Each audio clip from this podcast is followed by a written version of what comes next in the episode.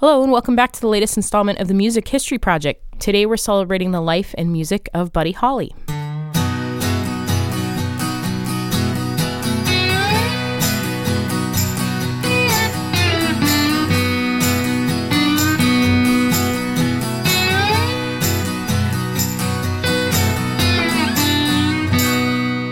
Welcome to the Music History Project. We're your hosts. I'm Elizabeth Dale.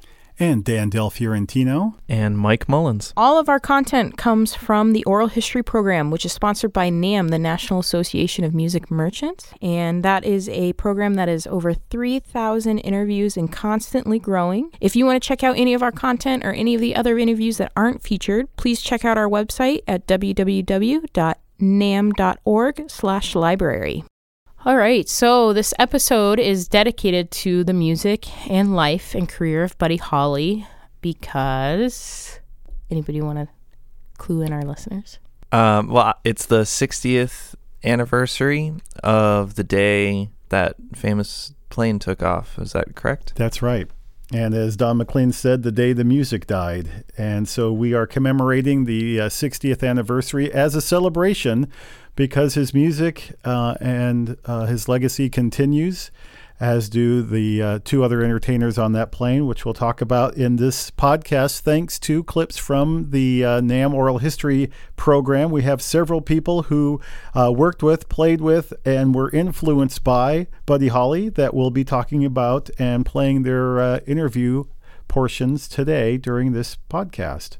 Yeah, and this is just a very small segment of the content that has to do with Buddy Holly. So, if this is a topic that really fascinates you, or at the conclusion of this podcast you want more information, you can go on onto our onto our website and check out the tag for Buddy Holly and see a wealth of content because it's a topic that Dan likes to discuss a lot because he was so influential. Um, and they can do that where, Mike? You can do that at www.namm.org. That's nam, N-A-M-M dot org slash library. And Mike, I thought it might be kind of a fun idea at the top of this podcast to just give the listeners an idea of the people that we are going to be including in today's podcast. Could you run down that list? Sure. Some of the people we're going to hear from include Sonny Curtis, Eric Burdon, Tommy Roe, Brian Setzer, Don McLean, and Danny White. So, for those Buddy Holly fans out there, I know that's a very impressive list. Uh, for those who are, are less familiar with those folks and their connection with Buddy, I think this is going to be a very intriguing podcast. So perhaps we should start off. Yeah. So the way we typically structure these podcasts, if you've been listening in the past, is we kind of weave together everybody's story in a thematic format, so that way we tell a sto- we tell the story from beginning to end. Um, but we're going to change it up just a little bit because we have such diverse content from each of these guys, and so you're going to hear from each interviewee um, in its the clips we've pulled in in their entirety, and then we're going to shift to someone new. So the first person we're going to hear from today is Sonny Curtis, and I bet Dan has just a just a little bit of background information on him for us. Well, Sonny played with Buddy, and we're going to be hearing those stories. But uh, for those of you uh, who are unfamiliar with his name, uh, in addition to being a fantastic musician, he was also and is a songwriter. Some of the songs that Sonny has written over the years include the theme song to the Mary Tyler Moore TV uh, show, which I know is now starting to be played in your heads. Um, yeah, no, nope. And nope. Um, all I know is she was from Minneapolis, and she throws her hat at the air in the air at the end. Yes, yeah, right. But that's more than I know. So, who can turn the world on with a smile? Nope, still no, nothing. Nothing. Oh. I'll sing it to you later. Um, and I fought the law, but the law won. Very good. I know that one came in second.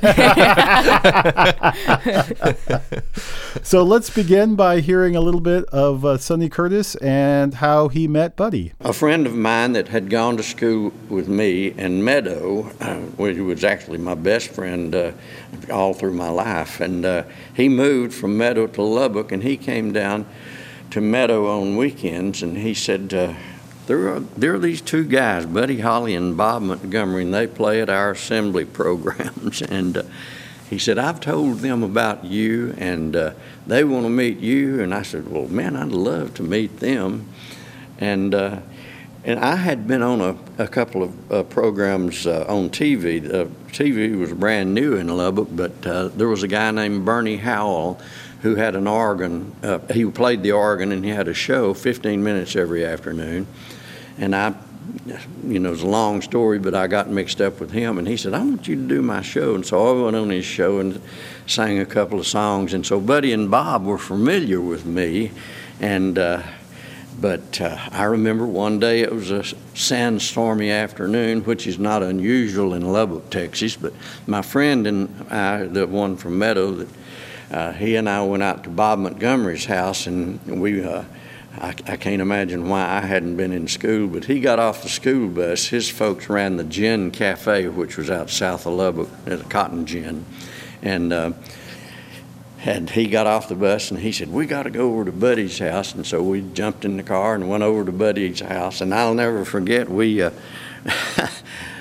we uh, didn't have any small talk. We just sort of met and got our guitars and went straight to the main thing, which was picking. And uh, and Buddy was kind of funny looking at the time. Uh, he had he had dyed his hair blonde, but it was growing out. He was black-headed, and, and he had dyed his hair blonde, and and it was growing out. And I I remember thinking that he looked kind of like a black and tan coonhound.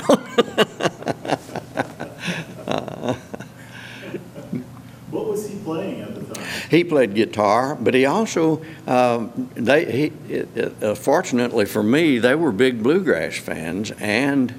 Uh, he played. Uh, he had a four-string banjo, and he could kind of, uh, you know, like uh, copy uh, Earl Scruggs a little bit. And uh, Bob Montgomery, I don't know if you know Bob, but he became a successful record producer and music publisher in Nashville and uh, and also a terrific songwriter. Buddy played the banjo some, but he played guitar very well. And I played fiddle in the group, but I also played uh, lead guitar uh, some. And uh, so we we uh, we had a bass player named Larry Welborn, and then there was a, a guy named Don Guess who played bass and steel guitar. And we uh, we played for all the uh, car lot openings and the grocery store openings and just wherever we could go, you know. And, uh, and if, if somebody wanted to record us, man, we'd say, just wait till we get our guitars out.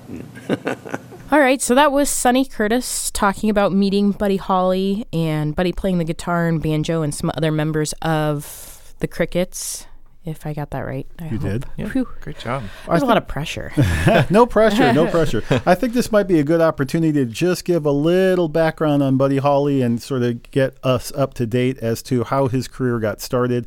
Uh, Buddy was born Charles Hardin Holly in uh, September, on September 7th, 1936, in Lubbock, Texas. And really, uh, very similar to Elvis, was influenced by three major styles of music, which he wound up combining.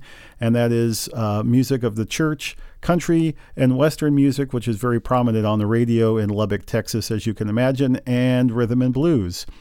So, um, unlike Elvis, uh, Buddy Holly got on television uh, as early as 1952 uh, with his first television appearance, and um, in 1953, Buddy formed a, duo, a, a duo with his buddy uh, Bob Montgomery called Buddy and Bob.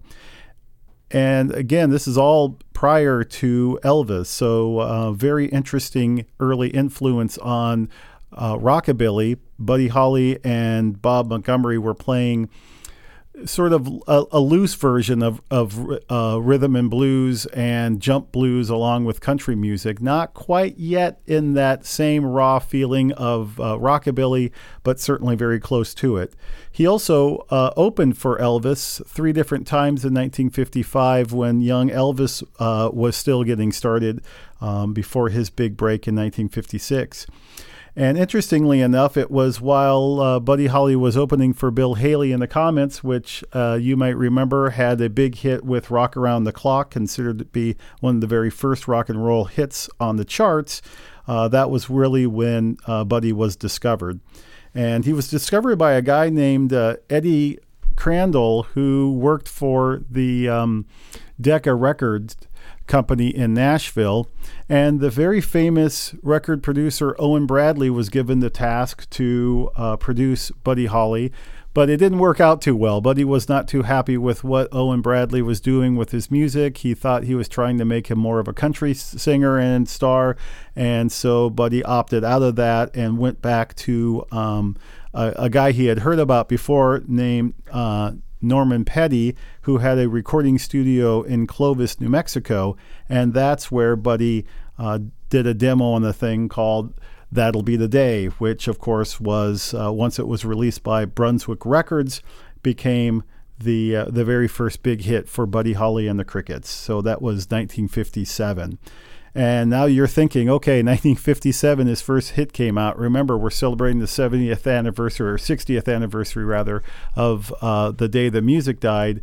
Uh, he didn't have a very long career, uh, less than three years, really, uh, on the top of the charts. So, trying to put all this in perspective, in a very short period of time, we're now going to dedicate the rest of the podcast on the fact that rock and roll music was completely influenced by this guy. And the careers of many people, including the Animals and uh, Don McLean and Peter Asher, and on and on, uh, the Beatles, John Lennon often said that Buddy Holly was his strongest influence. All these guys were influenced by this young guy wearing horn glasses and uh, his his feet a little bowed, um, not not the hippest guy in the class, but the common guy, the the kid that looks a lot like you, as Peter Asher would tell us in in his interview. This is a, a normal looking kid, a little awkward, a little geeky, a little nerdy, and playing music and getting the girls,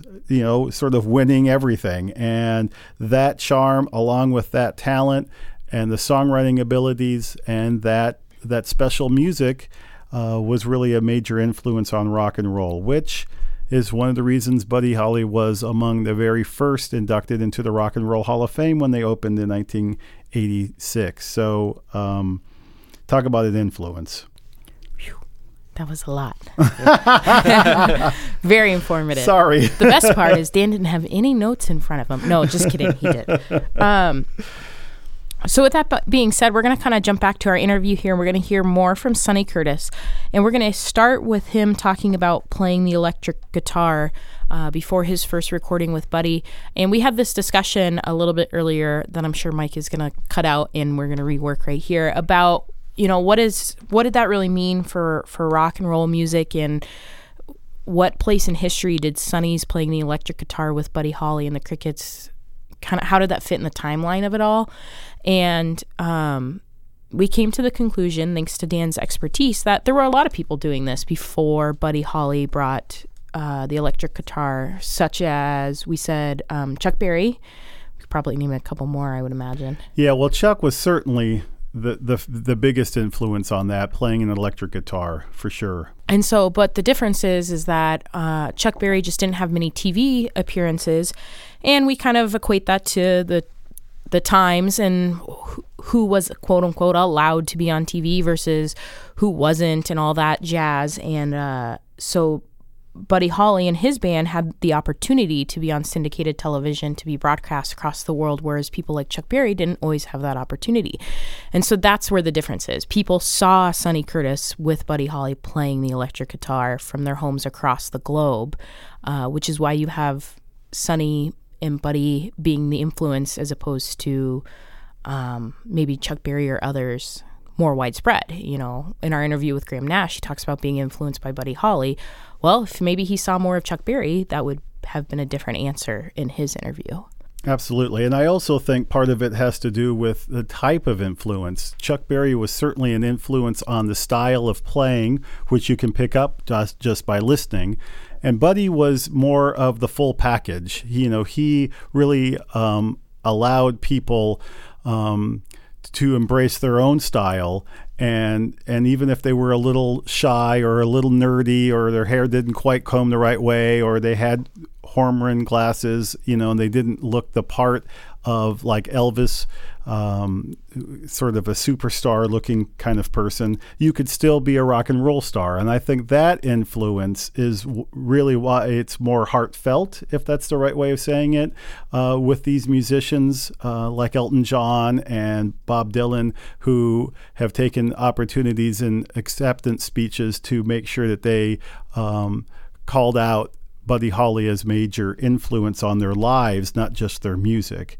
And I think that is where we're at with um, with the major influence uh, on rock and roll is that the kind of the whole package. I mean, he was writing songs, he was playing this Fender electric guitar and looking pretty cool, and um, and performing with a very knockout band that had uh, a great rhythm section. So uh, this whole sort of um, full package of the of what the Crickets offered in 1957 um, was really new and different and embraceable. It didn't completely offend the parents because it was a nice kid from Lubbock. You know, I think that's another part of it. So all of these elements really went into um, what we call the influence of Buddy Holly. Yeah, I think it sounds like kind of the perfect storm of the right packaging at the right time and the right exposure.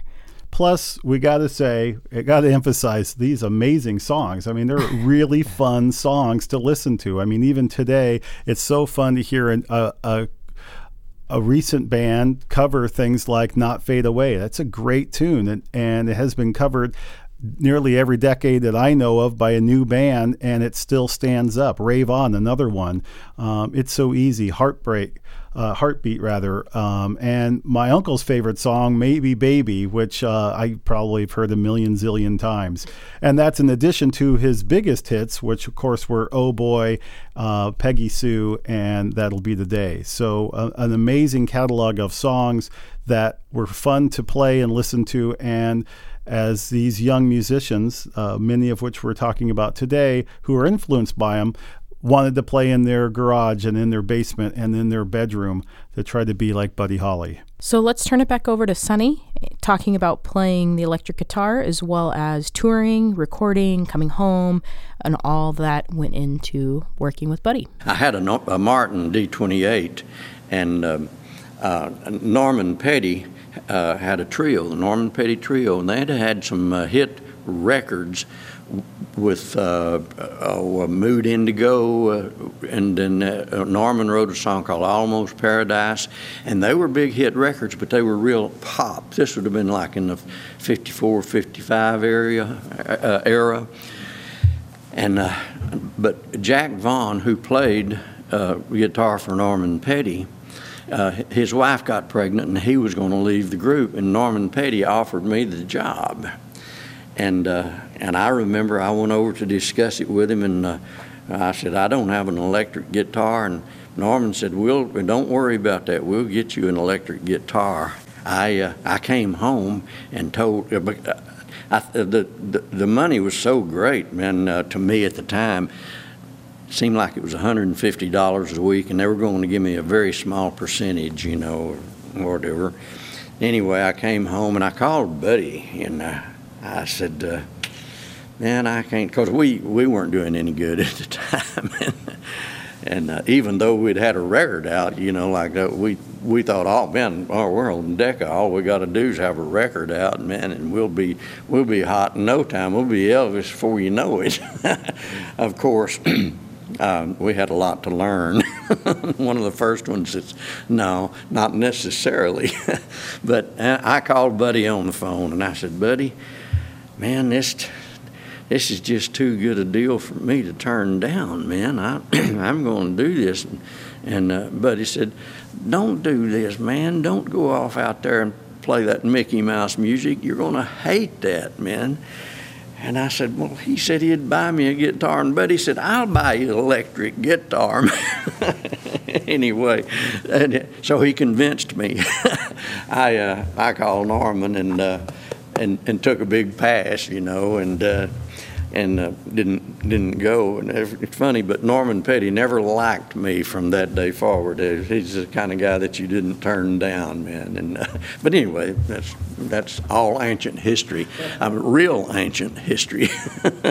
did you regret that, or did you? No, no. Right? Oh no, I never regretted not going to Norman Petty. Uh, but but I was with Buddy probably another year, and uh, then uh, we had our parting of the ways, uh, you know, friendly uh, actually. But uh, I I got a job uh, to go on the road with Slim Whitman, and I took that job. And uh, and I've I've always told people that we were sort of when I was in the group, I I sort of played Scotty Moore style because Chet Atkins was he was my idol, man, and I was I boy when I got that lick, that's all I ever did. And so I played, uh, a, you know, Scotty Moore type stuff, and uh, when uh, when I, have always told people that we were sort of Elvis clones, you know, because we did, you know, like uh, uh, Buddy, he played that uh, my my D28, and I played his Stratocaster, and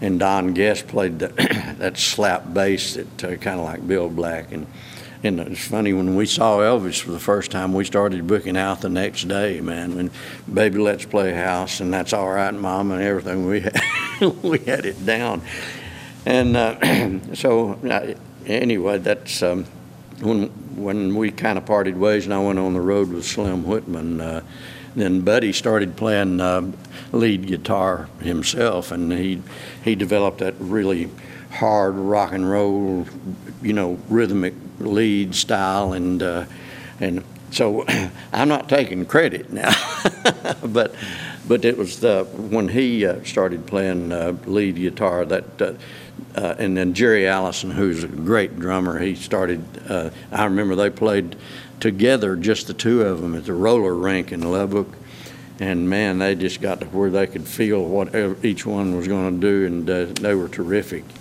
together.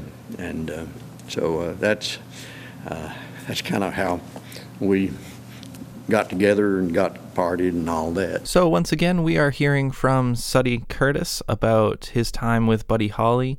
Next up, we're going to hear a little bit more from him talking about Buddy being influenced by Elvis, as well as um, the needing to get a drummer, the songs that Buddy wrote um, and that Sonny wrote, as well as writing for the Crickets and the band ultimately splitting up. Did Buddy talk to you about watching Elvis and being influenced by him at all?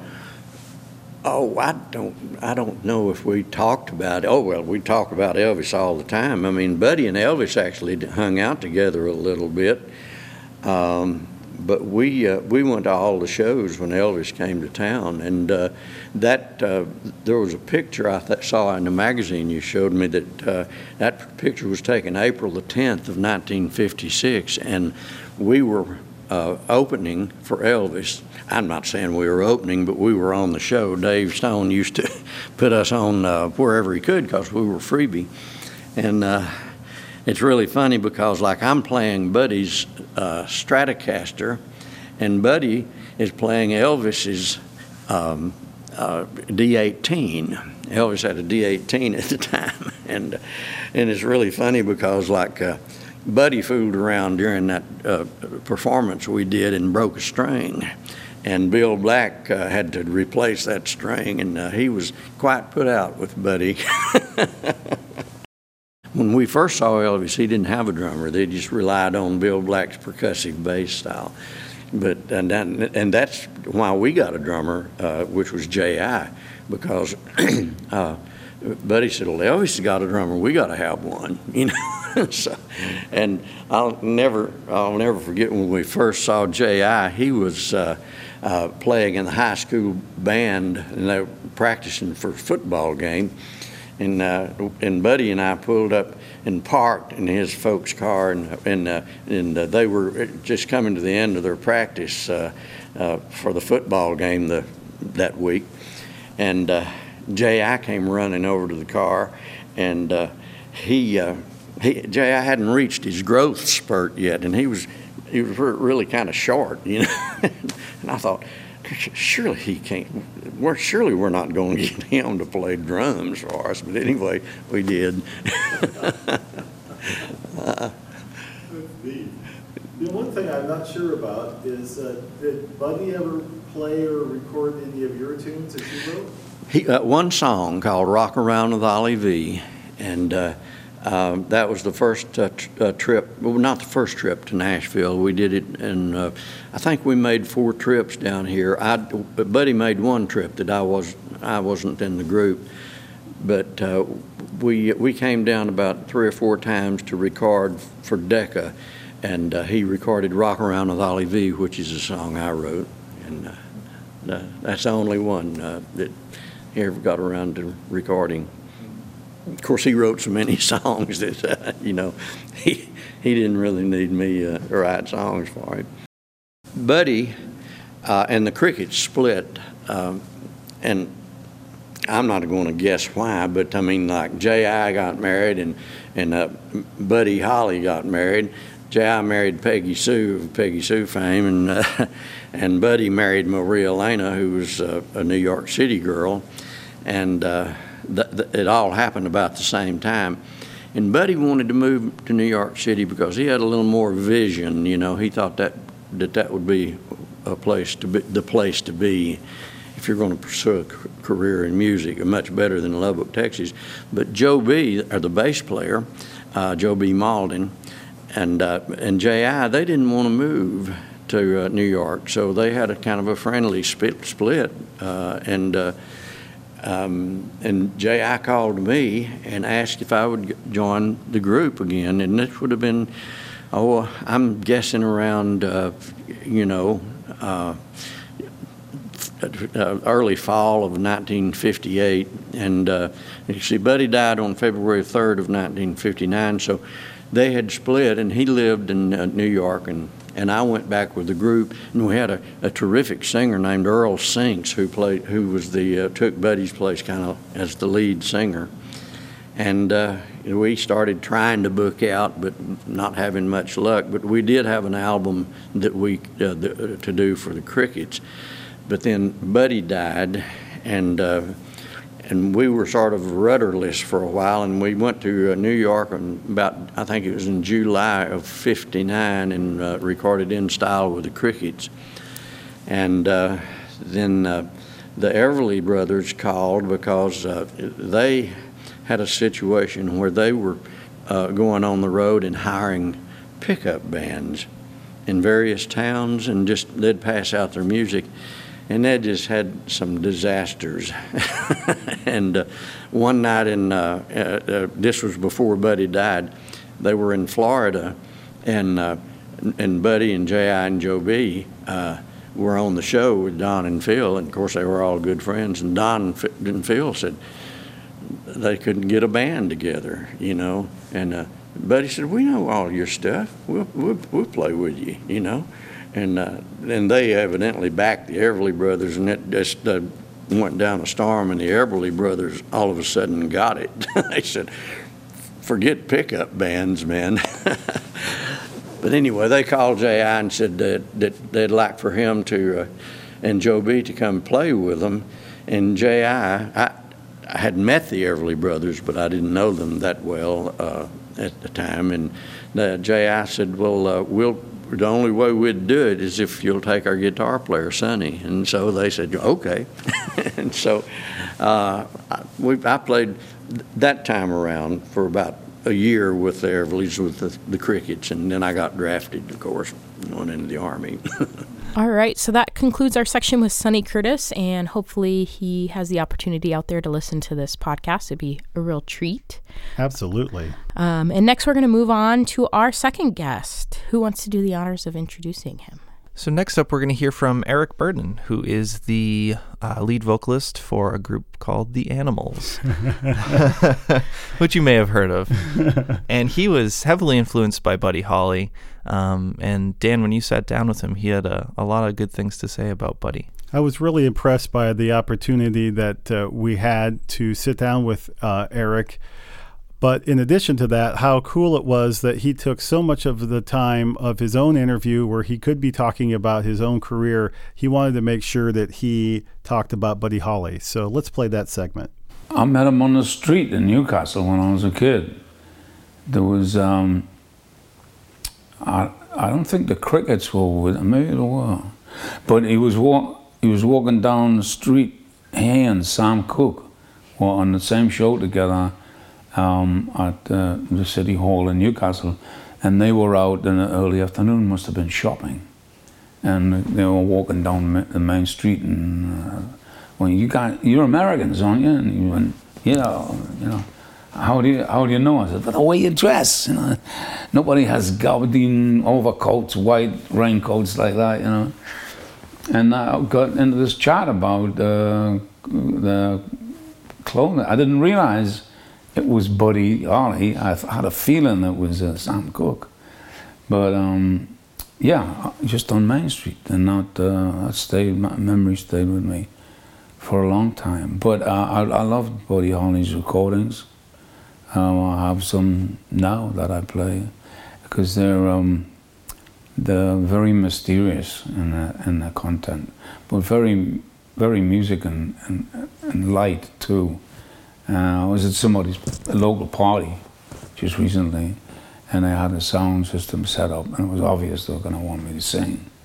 And I, and I, really don't, I don't like that. You know, if they're going to invite me a party, you know, but it was the pressure was on me. But the great thing was is that there was this guitar player who was he was a big Buddy Holly fan. So I just said to him, "Look, I'm being pressured to get up. I've got to do a song. Do you know?" Um, um, that'll be the day or Peggy Sue or whatever.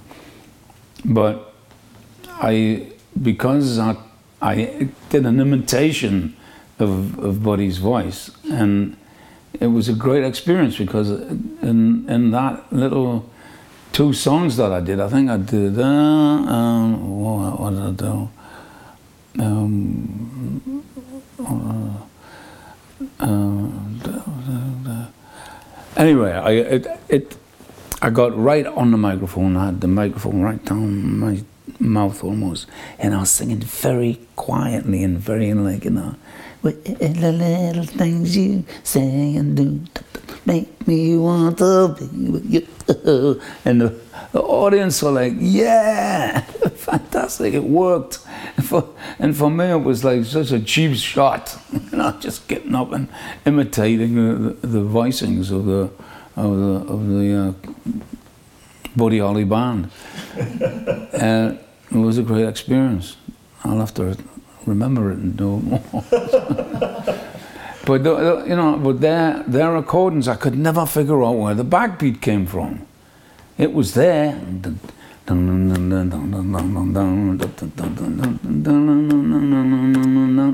But it was very pop, pop. It sounded like they were playing on a, a stack of books or a couple of um, uh, phone directories. It, it, didn't sound like it was hitting the skin, you know, but it worked. Fascinated me. It was great, and his uh, it, his recordings to me were um, power without being brutal, without being noisy, and very very personal, very lovely. I mean, lovely stuff. Really great band. Do you remember where you were when you heard that he died? Uh, yeah, I stepped out of a bar, a bar, hamburger joint in upstate New York. And uh, there was one of the boxes that distributes newspapers outside, and it just had headlines about the, air, the airplane crash, the big bopper, and all of that. Mm. And I went, wow. It was the first death in the music industry that I that I felt was personal to me. I was like, wow. And, you know, it was, it was like a foretelling of the future because now, I mean, every week now it seems that somebody I knew personally is gone. Like this week it was John Hurt, the actor, who was a big fan of mine, and I, I really liked him a lot. You know. and I really loved the way you that croaking voice, and is you know. But the thing is, is to get that croaking voice character and be slim through his life like he was, really fine boned. Is uh, he was a smoker, constant, you know, lighting one cigarette off another cigarette. So it, it was the cancerous kind of uh, vowels of, coming out of him. And uh, he made it work for him. Uh, Leonard Cohen did too. You know, mm. Le- Lenny's voice was almost on the point of disappearing, and the engineers managed to get it and you know hold it up so that, and it, it's just so. That's the test in the recording, but the test for the listener is like the the the journey that his voice is is putting you through, you know. Because you, you you have an an old soul singing with an old voice, and really gets to you, you know. Hmm. So that was Eric Burdon talking about uh, Buddy Holly, and interestingly enough, uh, several folks that we've interviewed over the years took time out of their interview to make sure that they had a shout out to Buddy Holly. And I think that's what we're going to be hearing uh, in the next couple of segments here as part of this podcast as we remember uh, the day the music died 60 years ago, February 3rd, 1959.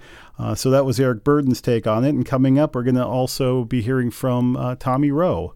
Well, you know, he was a huge influence on my music. Of course, you would never know it by listening to Sheila, right? But um, the original version of Sheila was just regular 2 4 drums. So it was Felton's idea to take off on Buddy with the drums in Sheila, which worked. I think it worked. I think, in fact, some people used to call in and thought it was an old Buddy Holly thing out of the can, you know, especially in England when it was a hit in England. But he was very influential. Um, I hooked up as a kid with singer songwriters, which at that time nobody called them singer songwriters. They just wrote their own music. They didn't have really a tag to it. but Buddy Holly was one, uh, Carl Perkins, Chuck Berry, of course, uh, wrote all of his own material.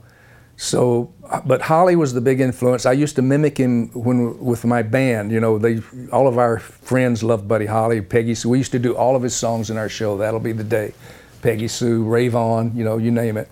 Uh, I'm saving my money. No, not that one, but what's the song I used to do? Da da da da da. But it's raining in my heart. I used to do that in my show all the time. Hmm. I'm 75, so it's kind of hard for me to recollect back that far. It's a long time. I just turned 75, by the way, last um, Tuesday, uh, May 9th. 75 years young. I'm um, genuinely, genuinely certified old fart now. So I'm ready for the geezer circuit. But yeah, they were very. Sam Cooke was another. I mean, I used to love Sam because he wrote his own music. And uh, when I was a kid, I was really shy. I never dreamed about being on stage performing my songs. I thought I'll write songs and present them to other people and have artists do them. You know, I had this big vision of people doing my music but it didn't, you know, that wasn't my fate. I ended up being the singer of my hit, so that's the way it worked for me. But uh, I've done the uh, Clear Lake, Iowa show several times, probably six, I think either five or six times. You know, the that's where Buddy, the plane crashed. They do a show every year in February on that date, and I've done that show many times. Uh, uh I've been inducted into the Iowa Rock and Roll Association Hall of Fame because I've worked there so much. Uh, I, the Iowans and the Midwesterns really took to my music because of my influence with Holly, and they had he had such a big following in the Midwest uh, through Iowa and Nebraska, Minnesota, South Dakota, and so I've worked up there a lot because of that. So you were at the Surf Ballroom? Oh, a Surf Ballroom, yeah. Yeah, tell me about that place. Yeah. Oh, it's nostalgic. I mean, it's great. It's I did it the last time about, I think it was three years ago. It's always cold there. I mean, it's just like you picture Holly's Plane in the snow. I mean, that's the way it is every time I go there. It's just freezing cold and snow, you know, really high on the ground. I actually got stranded there one year. We couldn't get out. I worked there with Bobby Vee, and uh, Bobby had his van, and we tried to leave the next morning, and we couldn't get out of town because the snow was so high. So we had to stay. We were stranded in this place for like three days. all the fans were there sleeping in the hallways. I mean, it was a mess. It was a mess, but um, it's quite a great show. They do a great job in that ballroom. Very few ballrooms left. You know, when I first started, I did. I used to. You could do a whole tour with just ballrooms in the Midwest, and that was really the way I learned to perform. Was doing these ballroom shows, and uh, so the Surf is one of the few that's left, and they still celebrate. It's not really a, ce- a celebration. It's kind of a memorial every year for the the you know the three artists who lost their lives. Had you ever been to Lubbock? Uh, I've been to Lubbock many times, yeah. Um, well, I say many times, maybe three or four times. I've done shows there. You know, they have a celebration there with the Holly thing as well. That was one thing when I worked with the Beatles. They had a lot of questions about Buddy Holly because they used to do, the Beatles were, originally a cover band. I mean, they used to do Sheila in their show. When I first met the Beatles, I never will forget, we had a before the tour started they the promoter brought us in together to rehearse with the band and the beatles came introduced us the featured acts on the show and everything when i saw them i thought boy that's some backup band we have i thought they were actually our backup band so anyway when i first met them they just had tons of questions for about buddy holly and um, you know john said you know we do sheila in our show and we've been doing it at the star club in hamburg and people love it. But he said, I, am not sure if we're playing it correctly. So he got his guitar and he played it. And sure enough, they, he was playing the chords backwards. You know, it goes A, E, D, and they were playing A, D, E. And I said, Yeah, you just got to flip the chords around. It's. It goes to E before the D. And they said, Yeah, I know it didn't sound right. I, I don't know if you've heard that crude recording of Sheila that somebody made in the Star Club. And sure enough, they're playing all over the place. You can't tell what they're playing. You know, it's. I guess it was that those quick changes from the chords, you know, back and forth. But uh, yeah, that was a moment. They wanted to know about if I'd met Buddy Holly, and of course I didn't. I was still in high school, and I'd never met him, never saw him perform. But um, when he, when that was another moment when he uh, was killed in that that plane crash. We were in school, and I used to work in a in a where they sold food and snacks in school during recess and uh, lunch. It's called the Shakedown and I used to work behind the counter selling stuff, and it came over the radio that uh, Buddy's plane had gone down. That was another one of those moments, you know. But he influenced everybody. He influenced the Beatles. I mean, you know, the Beatles got their name because they well, the crickets are taken, so we'll be the Beatles. I don't know if you heard that story or not. That's how they got their name. They said, we can't be the crickets, so we're going to be the Beatles. That's awesome. did you see Buddy on the uh, Ed Sullivan show? I did. Yes. Yeah, I was still I was in thinking because that was the Stratocaster. Yeah, that was that's why I bought, bought the Strats. You know, I mean, I loved that whole thing. I mean, he was so with the horn rim glasses and the whole thing and the way he moved. He moved well. You know, for a rockabilly, he was considered a rockabilly artist. And uh, I never will forget that black and white Ed Sullivan. You know, black and white. We went from black and white to color overnight. All right, that was Tommy Roe talking about the influence of Buddy Holly on his career. And we're going to move it right along to hearing from Brian Setzer talking about seeing Buddy Holly's photo up in Manny's up in New York City and kind of how the impact that left on him. Or to go to Manny's or something on 48th Street, that was the big thing. To go to Manhattan, you know, and actually get into those shops, that was a little less personal because there was real you know, it was a real music store with guys coming in and out buying stuff. And, uh, but yeah, that, that was a big deal to actually do all of that. That was a great memory. Cool. Yeah, thanks for bringing that up. Yeah. I remember Manny's with all the pictures, right? Yeah. Anybody else who's been in there? They, yeah, they had a picture of Buddy Holly, you know, autographed with a Strat. I remember seeing that going, even then thinking it was special. You know, wow, look at this, Buddy Holly bought a Strat here. You know, I think it was the one that he really used you know, the the 58, I think it was. I think I think he got it at Manny's. You know. It's incredible. Yeah. awesome. I think the coolest thing about this podcast is it's showing how no matter how big the star is that you're interviewing, Dan, whenever you bring up Buddy Holly, they all seem to back down and say, "Oh, well, that that's the greatest. Like no one's ever going to top that." And they're all just like crazy influenced by him it just kind of shows how much power he had in that little time that mm. he was performing. That's what I find so fascinating mm-hmm. is today a career of 3 years you you're not going to you rarely find someone that has that much influence 30, 40, 50 years later. Right. Yeah. But three years back then, I, I don't know. That's just, it's insane. Right. And it really, to me, I've thought about this a couple of times growing up myself. I'm in the era of uh, American Pie. I was a young kid when that came out, and almost uh, Buddy Holly was mythical at that point. You know, he didn't really exist on the planet, kind of thing. You know, he was such an icon in that respect.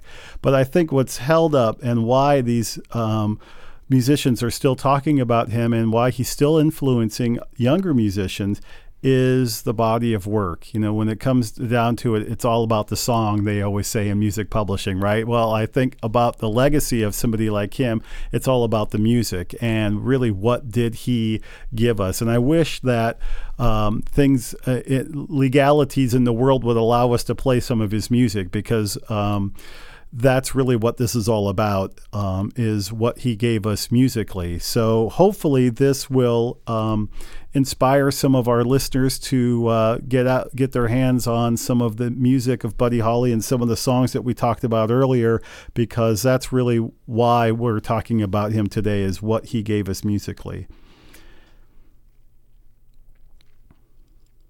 Who are we going to hear from next?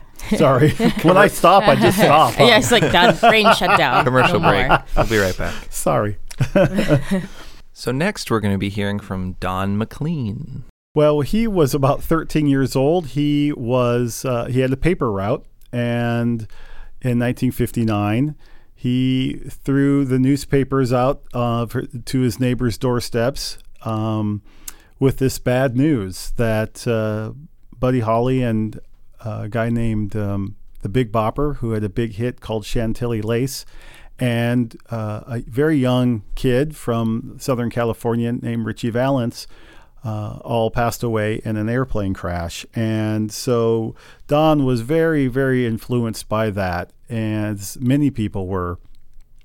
So the demise of Buddy Holly uh, and the the the impact that his music had on people, and just sort of the sheer um, horror of the fact that this young artist, three of them, who are at the top of this rock and roll craze, and it's rebellious and it's exciting and it's social and it's it's all those wonderful things when you're a young kid, and then to have the reality of life just slap you in the face.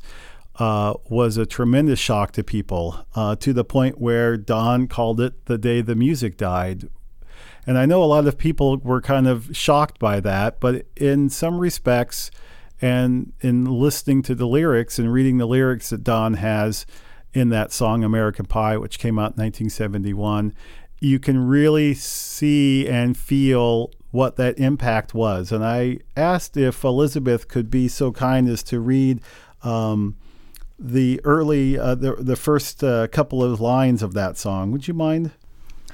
Read, sing. Oh no, no, no. Yeah, we need the whole show. Yeah. Let's get a band in here. Yeah, It's only an laser eight-minute lights. song. You can do it. Yeah, yeah. Uh-huh. All right, so we'll do a dramatic reading. No, uh, I have to now. I have to try not to sing it.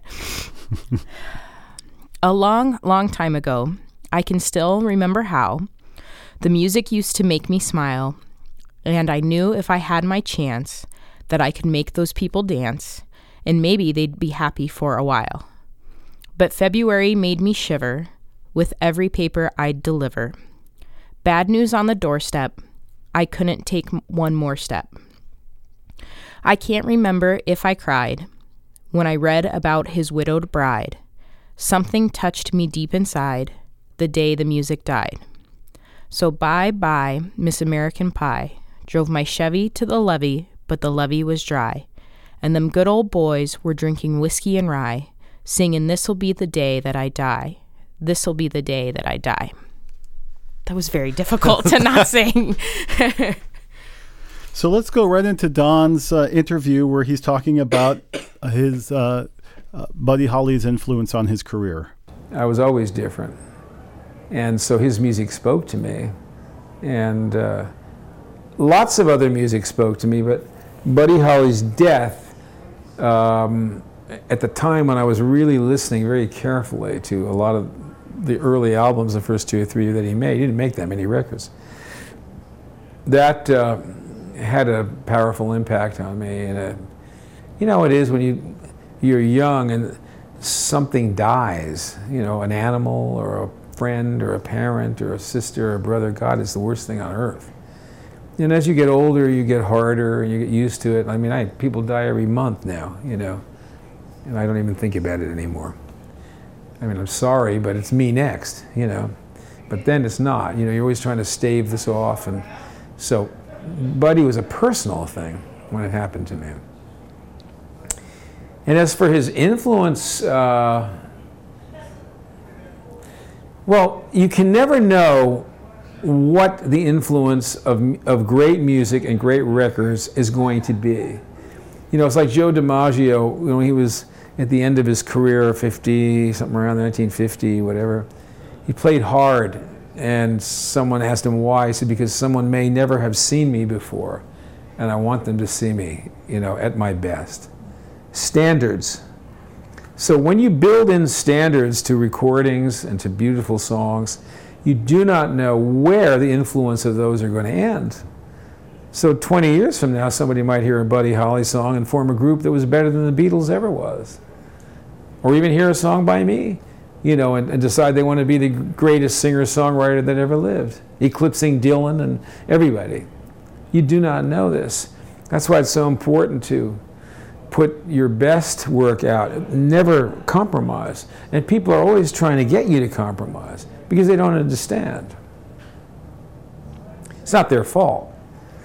They want to help you, but they, we, we don't need help. You know, you just need to be left alone so you can do what you need to do and make it the best thing that you can do. And I think he had that period of time there when he was uh, in a, a, little zone with the Crickets and Norman Petty and those people, and they all had a little thing working, and he was writing these wonderful songs, and Norman Petty understood how to make really good records, uh, and that sounded really wonderful, and did a great job for him. This is before George Martin, you know. I mean, he was important, Norman Petty. It seems to me that you really pushed the limits on a lot of things, and one of the the the things that keeps coming up to my mind is American Pie and just the length of it. I mean, that alone, I think, changed the way a lot of people were doing records. Do you see it that way? Well, the song had to, I, I had to tell a story, and it took that long to do it. That's how I saw it. You know, if I could have told it in a shorter period of time, I probably would have, but. Uh, and I never intended it to be a hit. I mean, I don't intend, you don't intend things like that it was a phenomenon. And a good record was made. Um, the producer I had was an amateur, basically, but he, he successfully did a few things right, but he wasn't consistent. And uh, because there were so many different kinds of things that I, that I did, I do many different kinds of things. A George Martin would have worked very well with me because he would have gone with so many different approaches that I had and not said, oh, this is a Don McLean song. That isn't. And that's the problem you run into as an artist. I mean, I even remember, obviously, the song came out in 71. Uh, I was not alive. Mm-mm. Mike was definitely not alive. Um, well, I was a little kid. Dan was a, a wee young one. Four. But that's a song I heard growing up. I mean, mm-hmm. my parents played it in the car, and I'm sure your parents did too. Mm-hmm. I mean, it's an yep. you still hear it when you go out now. Oh, I definitely. Mean, yeah, it's, it's, in heavy rotation. Yeah, it's just places. one of those songs, you know, where mm-hmm. it's like. I'm sure there's a lot of people that don't really know where it came from or what it's about, right. and it's just a song that you've always heard. But you typically hear people humming along to it or singing along to it. It's just it's well known. Mm-hmm. You know, it's yeah. you know, I don't want to use the word like a new standard or whatever, but it's hard pressed to find someone who doesn't know at least the chorus. Mm-hmm.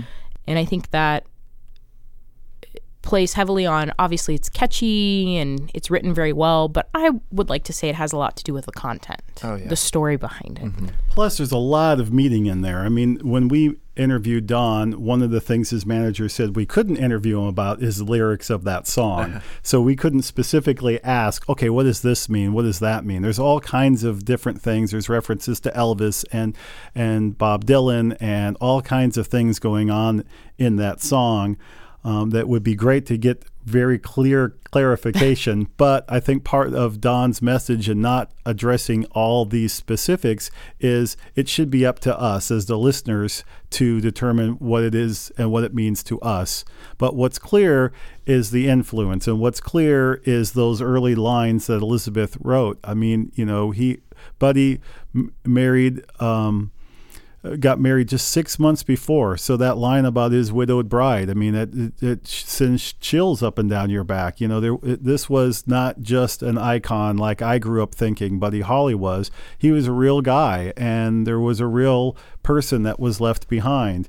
In fact, in uh, kind of a very somber thing, one of the things that's been coming out in recent years um, is the correlation between when um, Maria Elena um, had her miscarriage of just a couple of months. They, um, I think she was pregnant only two months. Uh, the shocking news that she heard over the radio and television broadcasts changed the way law enforcement now tell the next of kin. Now, was that the only one? Probably not. But because of that dramatic thing that happened in her life that was clearly uh, uh, related to how she heard the news, there's now a different way that law enforcement inform people. So that to me really is um, that's heartbreaking, isn't it? it? That that to me takes Buddy Holly out of the clouds of this iconic rock star to a guy. He he was going to be a dad, and he was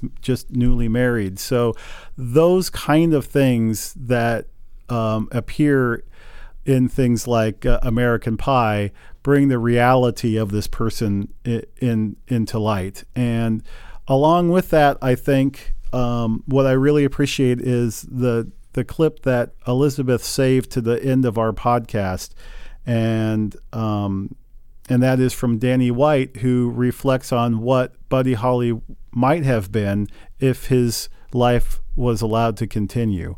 And I think those are the elements that make me ponder his influence. You know, yeah, it's great to dream about, wow, it would be neat if, you know, he was still here and things like that. But I think it's amazing to look at his list of influence and the body of work that he provided us and say, wow, he's still here. 60 years later doesn't really seem that long ago when you think that his music is still very vibrant.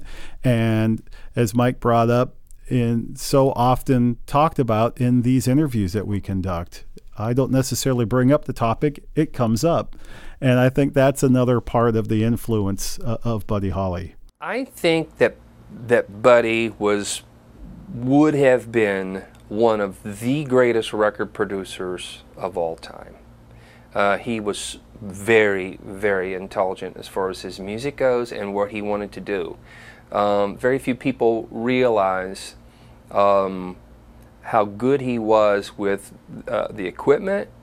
Uh, he was building a studio. Um, the drawings, uh, Peggy Sue uh, put the drawings out in her book of his studio in Lubbock, all drawn out, was ready to go. They were already getting ready to break down, break ground when he died.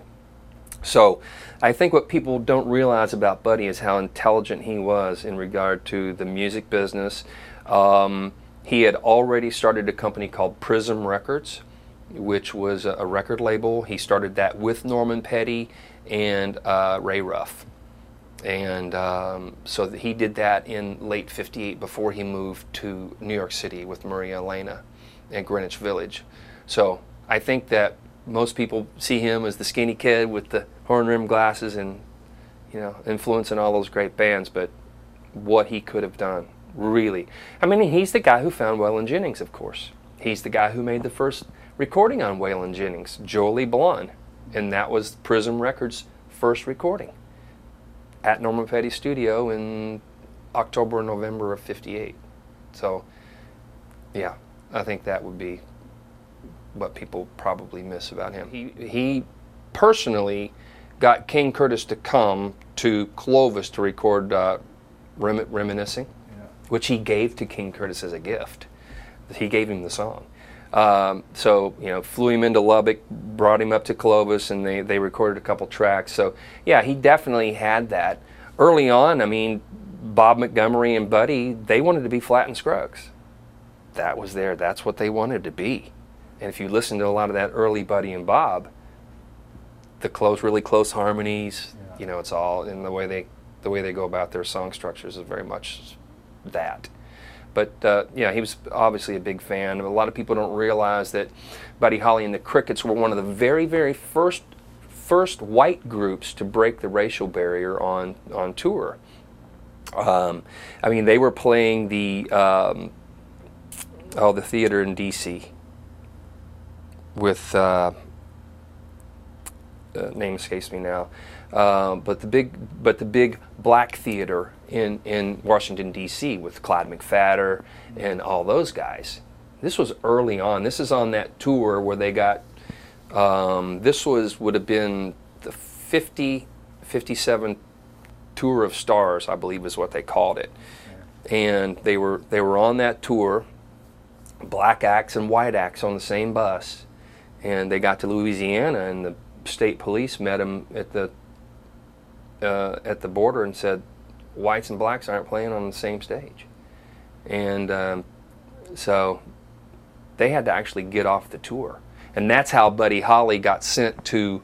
Um, the Air Force Base up in Oklahoma City, Tinker Air Force Base, and that's where they recorded Maybe Baby, Oh Boy, Rock Me My Baby, while they were told to leave the tour for a few days on the small little Ampex 401A that I used to own with the estate. Um, so he was very, very out front in regard to race and rock and roll. Little Richard, he was touring with Little Richard and all that. So people don't realize that about those guys. So that was Danny White, and this concludes our podcast on Buddy Holly, reflecting on the life and legacy that was his body of work in a very short career uh, on what will be his 60th anniversary of his death. Um, maybe a little closing thought from each. I don't know. What do you guys think? Well, one thought I wanted to just bring out there is, you know, two other f- performers passed away on that plane, and we mean no disrespect by not spending a lot of time talking about them. Um, obviously, their uh, memory is still alive and still with us as well. And the second thought I wanted to uh, leave with you is something we brought up earlier, which is it's about the music. So uh, maybe you guys can all do us a favor and get your hands somehow, however you get listen to music, go play some. Uh, go play some Buddy Holly today. Mike? Yeah, I'm sure there's something coming out for his for the 60th anniversary music wise some sort of collection. But yeah same thing. Um you know it it's it was such a short amount of time but the music that came out was so um amazing. It, it's just totally worth a listen. If you've never been into buddy holly or it's just not really your style of music i still encourage you to go check it out because you're probably going to know most of the songs as most people realize that they they didn't know that they knew them. They're just um, it's just such good songwriting, and um, yeah, I guess I'll leave it at that. And I, yeah, and I think I'll go with uh, the the breadth of people who were influenced by him is just overwhelming, and I would suggest doing some research into that to see if any of your favorite uh, artists were heavily influenced by Buddy. But it'll be interesting to see 60 years from now who else comes out and credits him Hmm. as the reason why they picked up a guitar or started singing or writing. So uh, thanks for joining us. We'll see you guys in two weeks. Bye. Bye bye. Bye.